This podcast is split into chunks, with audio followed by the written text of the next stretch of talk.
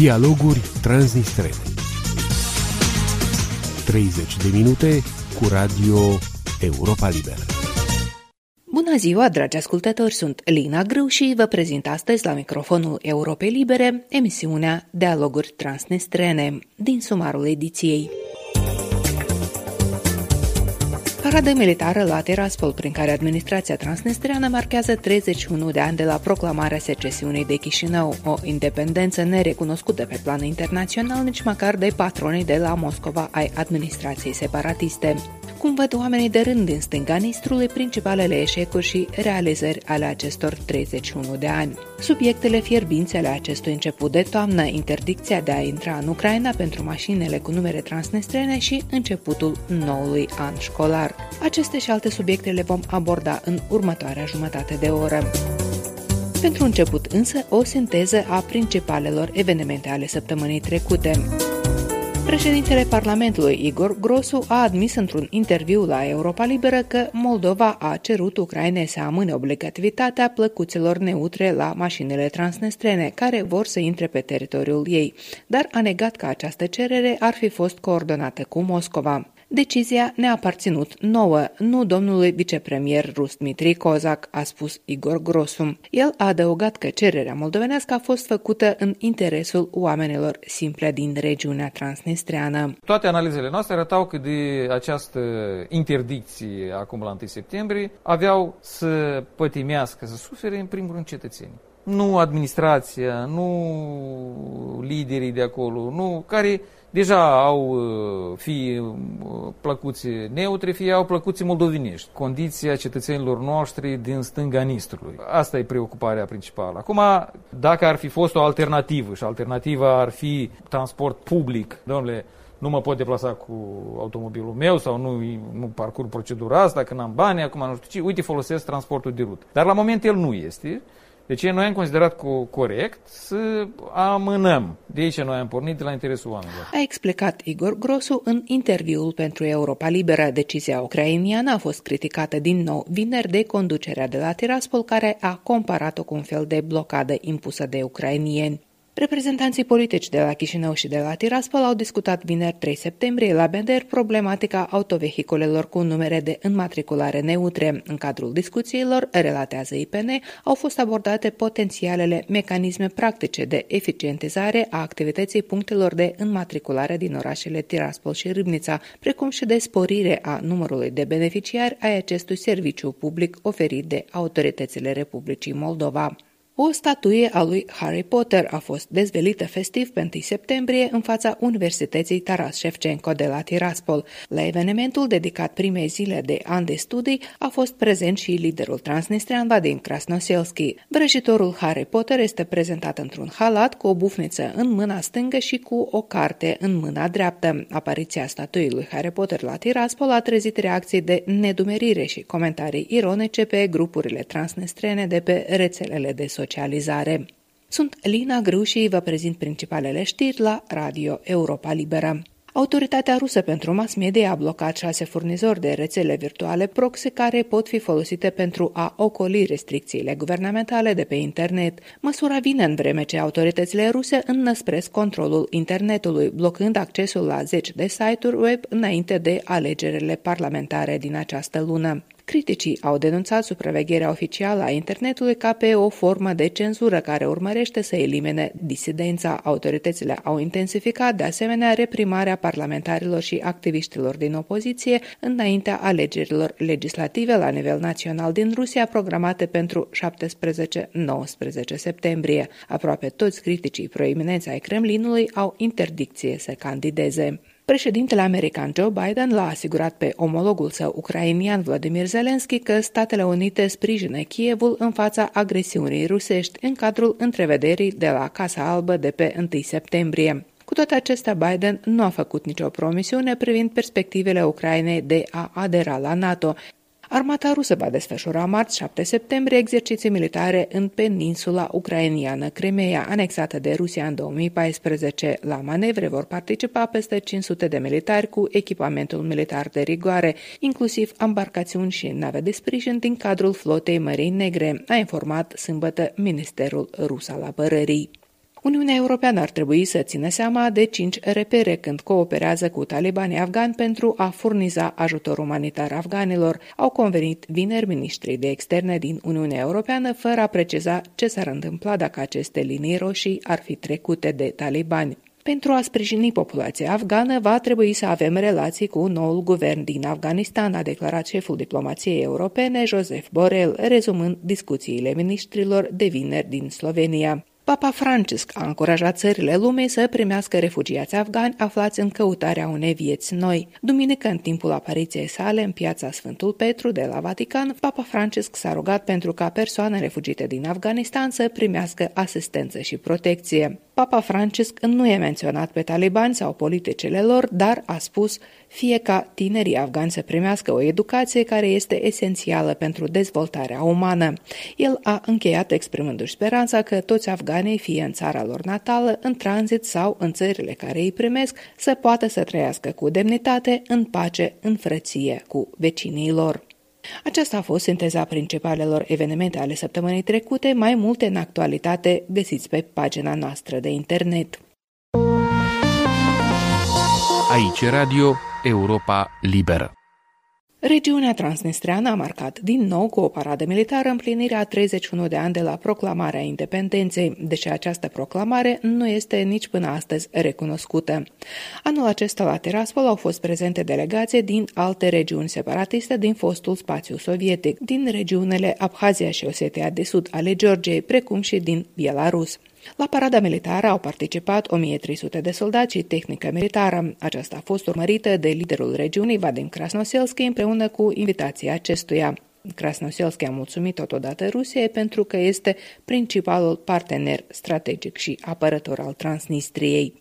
Enclava separatistă din stânga Nistrului și-a proclamat independența pe 2 septembrie 1990 și până acum nu a fost recunoscută de niciun stat, nici măcar de Rusia, care are în continuare trupe pe acest teritoriu, un depozit de 20.000 de tone de armament învechit, investiții în domenii strategice și oameni fideli care controlează puterea. Exodul masiv al oamenilor apți de muncă a dus la îmbătrânirea regiunii, dar și la pauperizarea populației rămase. Cu un deficit bugetar anual de peste 50%, regiunea supraviețuiește inclusiv din contul faptului că nu plătește pentru gazele rusești consumate, iar datoria, care se apropie deja de 8 miliarde de dolari, este pusă pe seama Republicii Moldova. Corespondenții noștri la Tiraspol și Bender au ieșit pe străzile orașelor și au întrebat trecătorii cum simt ei principalele eșecuri și realizări ale acestor 31 de ani. Успехов особых пока не вижу. Хотелось бы, конечно, чтобы подняли зарплаты и пенсионерам пенсии, потому что мы все от этого зависим. Хочется лучшего, чтобы для наших детей, чтобы они могли, получая образование здесь, работать и в других странах. А так как наши дипломы не признают, либо признают не везде, хотелось бы лучшего будущего, конечно. Но самый большой, наверное, успех того, что мы существуем как бы самостоятельное государство, а провалы, так как у каждого есть свои провалы, есть этого, есть свои плюсы и минусы. Если не будет минусов, как мы будем расти? Самую большую ошибку допустил, наверное, наш первый президент. Монополическая республика. Нас нет. То, что вот полный провал, то, что ничего не могут сделать с коронавирусом пока что, он уже долго идет, как год минимум. А вот то, что именно в лучшую сторону, даже не знаю. Вроде как ничего нет. Пока не вижу вроде ничего такого. Мы тут редкие гости. Мы приехали на две недели домой. Нас тут годами нету. Вы знаете, вот с возрастом, да, меня тянет домой. Но а работы здесь нет. Все люди так уезжают из-за того, что негде работать. Была бы работа, наоборот, люди бы здесь оставались. Особенно молодежь. А на такую пенсию можно выжить, как вы думаете? Первоначальная пенсия 1100. Если квартира столько стоит, платежки столько стоят. Это как можно? Тут закрываем квартиры, приезжаем, платежки платим за все, что у нас там за спиной. Закрываем и опять уезжаем. Слава богу, там работа есть. Конечно, тяжелая, но работать надо. Провалом то, что безработица, большая безработица, и уезжает молодежь. Успехом то, что начали заниматься дорогами, обустраивать город, стало получше. Но то, что государство не рассматривает молодых специалистов, и нет заработка никакого, и социального развития никакого нет. Но жить невозможно, потому что зарплаты маленькие, а цены большие. Монополия у нас. Большой успех, я хочу сказать, что облагораживание Тирасполя, а провал Рост цен, наверное, на продукты питания. Вот это вот. Пенсии у пенсионеров не сильно такие большие. Он маршрутку стою, жду, нет маршрутки. Существование республик – это и есть провал. Любую ошибку можно исправить. Люди поэтому и уезжают, потому что не в силах исправить ошибку. Исправлять ошибку должны вот на вот этих форматах переговоров, где там они постоянно встречаются.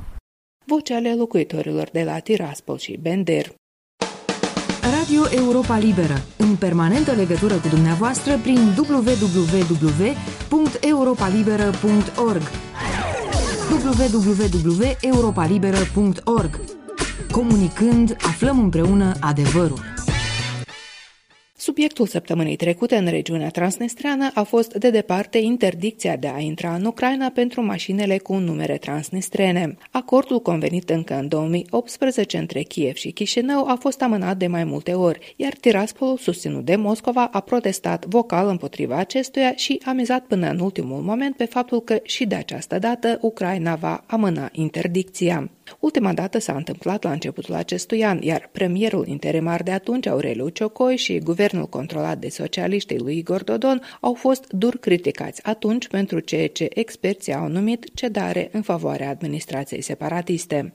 Și de această dată se pare că a existat o solicitare a Chișinăului adresată Kievului de a amâna interdicția, însă Ucraina nu a dat curs acestia. Asta în condițiile în care la Chișinău a fost imediat preluată afirmația liderului transnistrean Vadim Krasnoselski, care a spus că emisarul rus Dmitri Kozak a fost cel care a cerut noilor autorități moldovene să facă demersuri la Kiev în favoarea administrației transnistrene.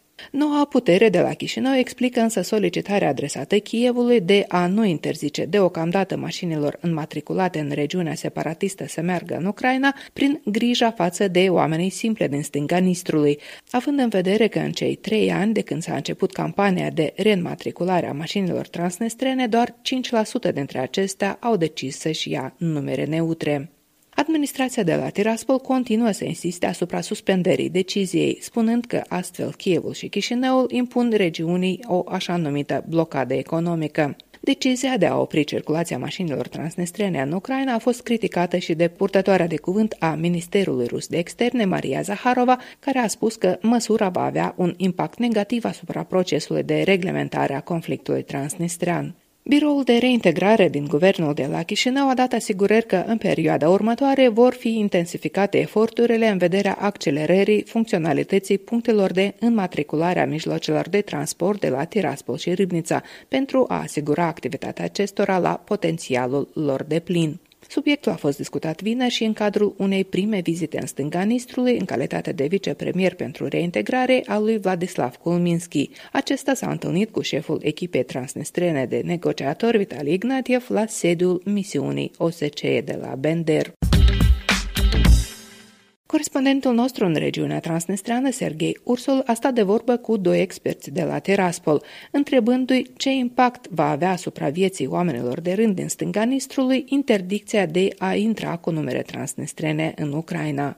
Așadar, pentru început, opinia directorului școlii de studii politice de la Tiraspol, Anatolii Dirun. Конечно, вызывает большое сожаление это решение. Desigur că este foarte regretabilă această decizie a Kievului, chiar dacă a explicat această decizie prin faptul că astfel își apără securitatea națională, Ucraina, care este implicată ca nimeni altul în tematica specificul și detaliile reglementării moldo-transnistrene, nu poate să nu înțeleagă că această decizie lovește în transnistreni. Aceasta nu afectează întreprinderile mari care, în virtutea activității lor, au deja de mult numere de înmatriculare ucrainiene ucrainene sau moldovene, ci afectează transnistrenei de rând, inclusiv cetățenii ucraine care locuiesc în Transnistria. Ce a vrut Ucraina să arate prin acest gest? Întrebarea rămâne deschisă, dar una din versiuni este că decizia a venit în contextul vizitei președintelui Zelensky la Washington. Scopul deciziei a fost de a exercita presiune asupra Transnistriei, de a crea o situație critică, iar rațiunea ar putea fi de a atrage atenția.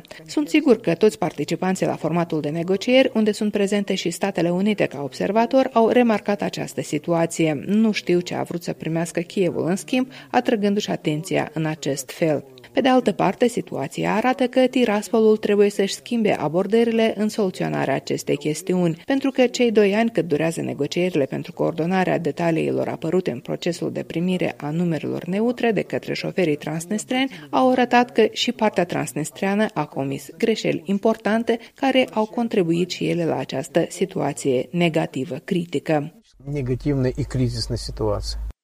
Opinia directorului școlii de studii politice de la Tiraspol, Anatolii Dirun. Fostul negociator șef din partea Tiraspolului între anii 2008 și 2012, Vladimir Iastrepceac, este de părere că noile restricții vor afecta nu doar locuitorii regiunii transnistrene, dar inclusiv și cetățenii ucrainieni. În primul rând, nu ne rămâne decât să sperăm că Republica Moldova chiar a fost sinceră atunci când a făcut aceste demersuri în fața autorităților ucrainiene. În ceea ce privește cine va avea cel mai mult de suferit, vor fi indiscutabil oamenii, pentru că oamenii de rând sunt cei care fac comerț, sunt cei care aduc marfă din Ucraina sau merg la piața de la Cuciurgan. Marii transportatori de mărfuri nu merg la piața de la Cuciurgan, nu întrețin comerțul transfrontalier cu Ucraina și nu efectuează livrări în zonele de frontiere ale Ucrainei. Iată de ce, chiar dacă lovitura asupra Transnistriei este una substanțială, decizia Kievului i-a afectat și pe cei care fac comerț cu Transnistria din partea ucrainiană.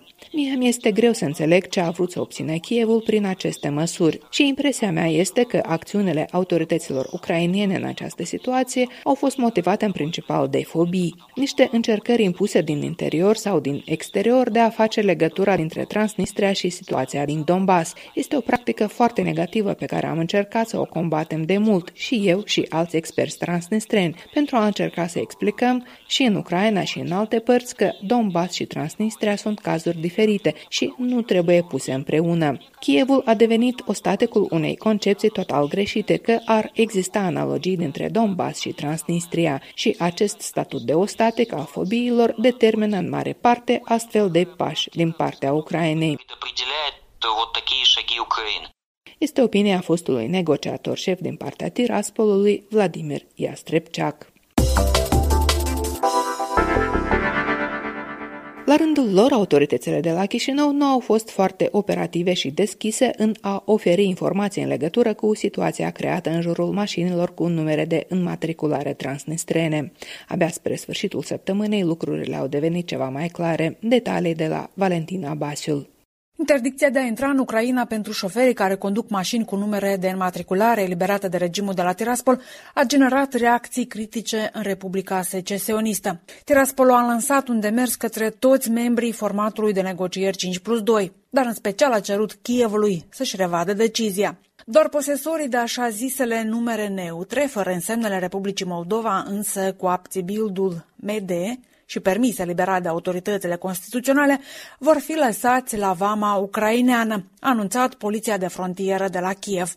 Asta în ciuda faptului că în ajun Chișinău a cerut amânarea punerii în aplicare a acestui termen, deoarece doar 5% din mașinile aflate în raioanele de est ar fi trecut prin procedura de reînregistrare.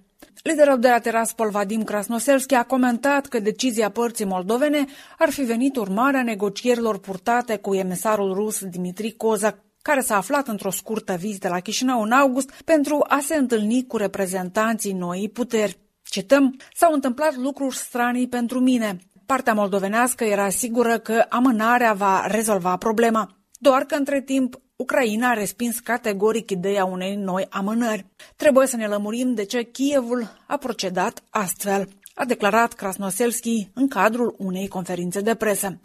Liderul de la Tiraspol a cerut nu doar o amânare până în ianuarie, ba chiar un moratoriu, până când părțile vor lămuri modul în care sunt reînregistrați agenții economici, în primul rând transportatorii. În plus, el insistă că permisele eliberate în stânga Nistrului nu ar trebui să fie schimbate cu altele moldovenești. Biroul Politici de Reintegrare a refuzat să ofere detalii din demersul Chișinăului către autoritățile de la Kiev, trimis în urma presupuselor înțelegeri cu Cozac. La fel s-a abținut să numească palierele pe care ar fi posibil un compromis cu Tiraspolul. Maria Sarâ, de la Serviciu Presă și Protocol, a spus doar că biroul nu a portat o comunicare directă pe subiect cu partea ucraineană, ci că acest lucru s-a făcut prin intermediul Ministerului de Externe. La rândul lor, externele au evitat comentarii la temă. Fostul vicepremier pentru reintegrare, Alexandru Flenchea, spune că în localitățile de peste Nistru există interes pentru reînmatricularea automobilelor, în ciuda argumentelor invocate de reprezentanții Tiraspolului. Cât despre numărul mic de autovehicule care au trecut prin această procedură, Flenchea susține că, în mod normal, nu toate unitățile de transport existente traversează frontiera moldo-ucraineană. Și de exemplu statisticii pe anul 2019 când au fost 10.000 de astfel de mașini care au ieșit din regiune spre Ucraina, fără a se cunoaște și numărul de unități, întrucât ar putea fi și traversări multiple. Este sau nu este interes în stângănitul de rematriculare? Interes este și cei care vor, cei care au vrut, cei care doresc în continuare au avut așa posibilitate și o au în continuare. Să nu ne lăsăm manipulați de propaganda de la terasă. Că vezi, Doamne, sunt 100 de mii de automobile, doar 5 mii s-au rematriculat. Primul noi nu știm câte automobile sunt uh, în Transnistria. 100 de mii ceea ce ne spune Ignatius și Krasnodel. Au fost create toate condițiile pentru o schimbare simplificată. Nu își pot schimba permis și obțin un uh, permis de conducere legal. Analistul politic Ion Tăbârță reproșează noii puteri de la Chișinău că ocolește dezvăluirea detaliilor pe acest subiect, dar și pe dosarul transnistran în general și astfel nu face decât să alimenteze suspiciunile din jurul vizitei lui Dimitri Cozac la Chișinău. Desigur, poziția Chișinăului în amâna intrarea în vigoare acestei decizii este argumentată prin grijă față de cetățenii simple. Dar ce avem aici neclar care provoacă anumite confuzii este cumva o anumită doză de secretomanie. Această secretomanie este alimentată și de vizita inopinantă a domnului Dimitri Cozac în Republica Moldova. Cumva a fost învăluit într-o anumită semi-mister despre această vizită a lui Cozac. Nu s-a spus tot. Și de aici, probabil, aceste interpretări că pe dosarul Transnistran s-ar întâmpla ceva. În lipsa unor clarificări, mai mulți experți se întreabă dacă a fost sau nu decizia Chievului agreată tacit de autoritățile de la Chișinău. Și în ce măsură acest episod se înglobează în noua versiune a parteneriatului moldo-ucrainean pe care s-a angajat să o pună în aplicare majoritatea pro-europeană din Parlamentul Republicii Moldova. În cazul intrării în vigoare a obligativității așa ziselor numere neutre la traversarea hotarului moldo-ucrainean, redactorul șef de la Radio Chișinău, Corneliu Rusnac, regretă că problema a fost rezolvată până la urmă de Kiev și nu de Chișinău, care s-a tot temut să strice relațiile cu Moscova și Tiraspol. Asta în ciuda faptului că numere transnistrene la mașini au și mulți cetățeni din dreapta Nistrului, care au evitat să plătească impozite și taxe la vămuire conexe aducerii de peste hotare a vehiculelor la mâna a doua. Analistul Veceslav Berbeca de la Institutul Viitorul spune că bălbâiala guvernării PAS pe această chestiune are legătură cu vizita emisarului rus Dmitri Kozak la Chișinău, iar criticile cetățenilor ar fi plauzibile. Doar că decizia Kievului de a nu mai permite intrarea din data de 1 septembrie a mașinilor cu numere transnistrene a dat peste cap înțelegerile noii guvernări cu Kozak. Pentru autoritățile din Republica Moldova, cred că a fost o surpriză să afli că partea ucraineană s-a opus. Pentru o parte a societății din Republica Moldova, această atitudine a autorităților nou alese este cel puțin ciudată. Nu s-ar înscrie în logica pe care și-ar dori o cetățenii Republicii Moldova, în sensul de a avea o atitudine mai tranșantă cu privire la ce înseamnă regiunea transnistreană, fiindcă prin această regiune noi știm că au loc mai multe scheme, vorba despre contrabandă, deloc nu stau bine în fața cetățenilor care au votat. O astfel de abordare nu face bine pentru PAS, fiindcă ei au fost percepuți ca fiind altfel. Dar observăm că în multe cazuri PAS cam continuă aceleași politici pe care le-au avut precedentele partide care au fost la guvernare. Vicepremierul Vladislav Kulminski s-a întâlnit cu reprezentantul Tiraspolului Vitalie Ignatev la Bender, încercând să găsească soluții de compromis. Kulminski a spus în ajun că noua putere moldoveană a cerut Kievului o derogare în cazul transportatorilor de mărfuri și pasageri, dar că deocamdată ucrainenii ar rămâne neînduplecați. Din Chișinău, pentru Radio Europa Liberă, Valentina Basiul.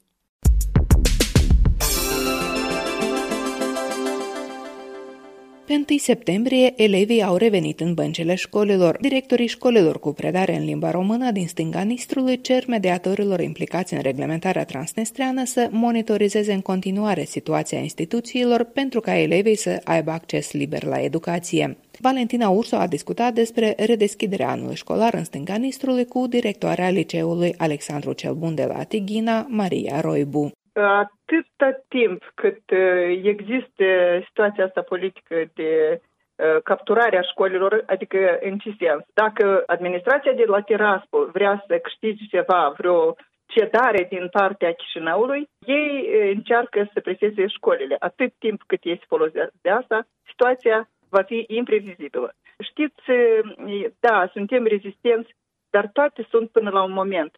Atunci când vezi că lucrurile nu se schimbă, lumea se descurajează. Eu foarte mari griji îmi fac de anume de situația aceasta. Mă tem că să nu se sature lumea de situația asta incertă și uh, să dea mâinile în jos. Uh, personal eu, personal acei care suntem trecuți prin uh, focul cela care a fost, noi suntem rezistenți. Lumea asta se uită un pic altfel.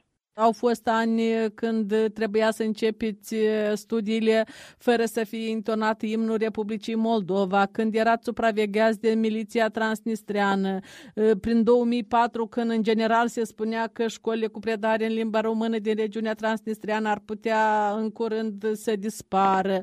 Au fost situații diferite în acești ani de independență ai Republicii Moldova. Chiar uh, zilele acestea au fost uh, delegația Uniunii Europene la noi și uh, am povestit cazurile când la 31 august, la ora 8 seara, au intrat milițieni înarmați în cabinetul meu și m-au preîntâmpinat că nu am drept să intonăm să arbărăm drapelul Ceea ce întristează cel mai mult că pe parcursul anilor a început să scadă numărul copiilor care veneau să învețe la aceste școli cu predare în limba română. Credeți că ar putea să vină o perioadă când nu vor mai fi doritori să învețe la aceste instituții și atunci problema să dispară de la sine? Știți, pentru orașul Bender nu este caracteristic lucrul ăsta, adică Eh, eu din ce punct de vedere vorbesc? Că ultimii 6-7 ani la noi este număr constant. Spre exemplu, anul trecut au absolvit, eh, au, eh, au fost la sfârșitul anului 429 de elevi, la începutul anului școlar acum sunt 438. Anul trecut în clasa 1 au venit 46 de elevi, anul acesta 50 de elevi. Adică la noi lucrul acesta nu se întâmplă. Cel mai mult eu îmi fac temeri de cadrele didactice care doresc să lucreze aici, pentru că noi, cei care suntem de mult, avem... E îmbătrânit colectivul? Va îmbătrâni, va îmbătrâni. Eu vorbesc, când vorbesc de, despre viitor, eu nu am vedere anul viitor, la celălalt an. Eu mă uit mai departe. Asta, temerile mele sunt acestea, pentru că avem nevoie să vină tineri specialiști de matematică, de chimie, avem nevoie de francez și nu vedem noi uh, lume nouă care ar veni. Dar cred că problema aceasta există în întreaga Republică. Din 2018, cu schimbarea legii salarizării, cadrele didactice din școlile acestea cu predare în limba română, salariul s-a micșorat, nu s-a majorat. Este demotivant, sigur că da. Dacă ar fi stabilitate aici în zonă, da, aici în zonă nu este stabilitate. Din motivul situației care există în Transnistria, pentru că aici viața în genere pentru toți nu este bună. Pentru că s-a schimbat puterea în Republica Moldova, vă insuflă speranțe că lucrurile totuși pot să intre în albia lor firească și să vină timpul când nu se vor mai provoca necazuri pentru aceste școli? Nu depinde de dumnealor, pentru că eu cunosc multe dintre persoanele care se află acum la conducere, tot respectul și toată încrederea, dar eu sunt realistă și știu că toată lumea din jur, lumea din jur nu se schimbă, înțelegeți? Sunt aceleași persoane care au fost și atunci și acum și foarte mult depinde de cei de alături, pentru că doar ei singuri nu vor putea face. Trebuie, toată lumea, toți noi, trebuie să contribuim la ceea ca, într-adevăr, ceea ce se spune că vrem să facem, să facem și noi ceva pentru asta. Directoarea Liceului Alexandru cel Bun de la Tighina, Maria Roibu. Doamnelor și domnilor, aici se încheie această ediție a emisiunii Dialoguri Transnistrene. Prezentatoarea ei, Lina Grâu, vă mulțumește pentru atenție și vă dorește toate cele bune. Aici e Radio Europa Liberă.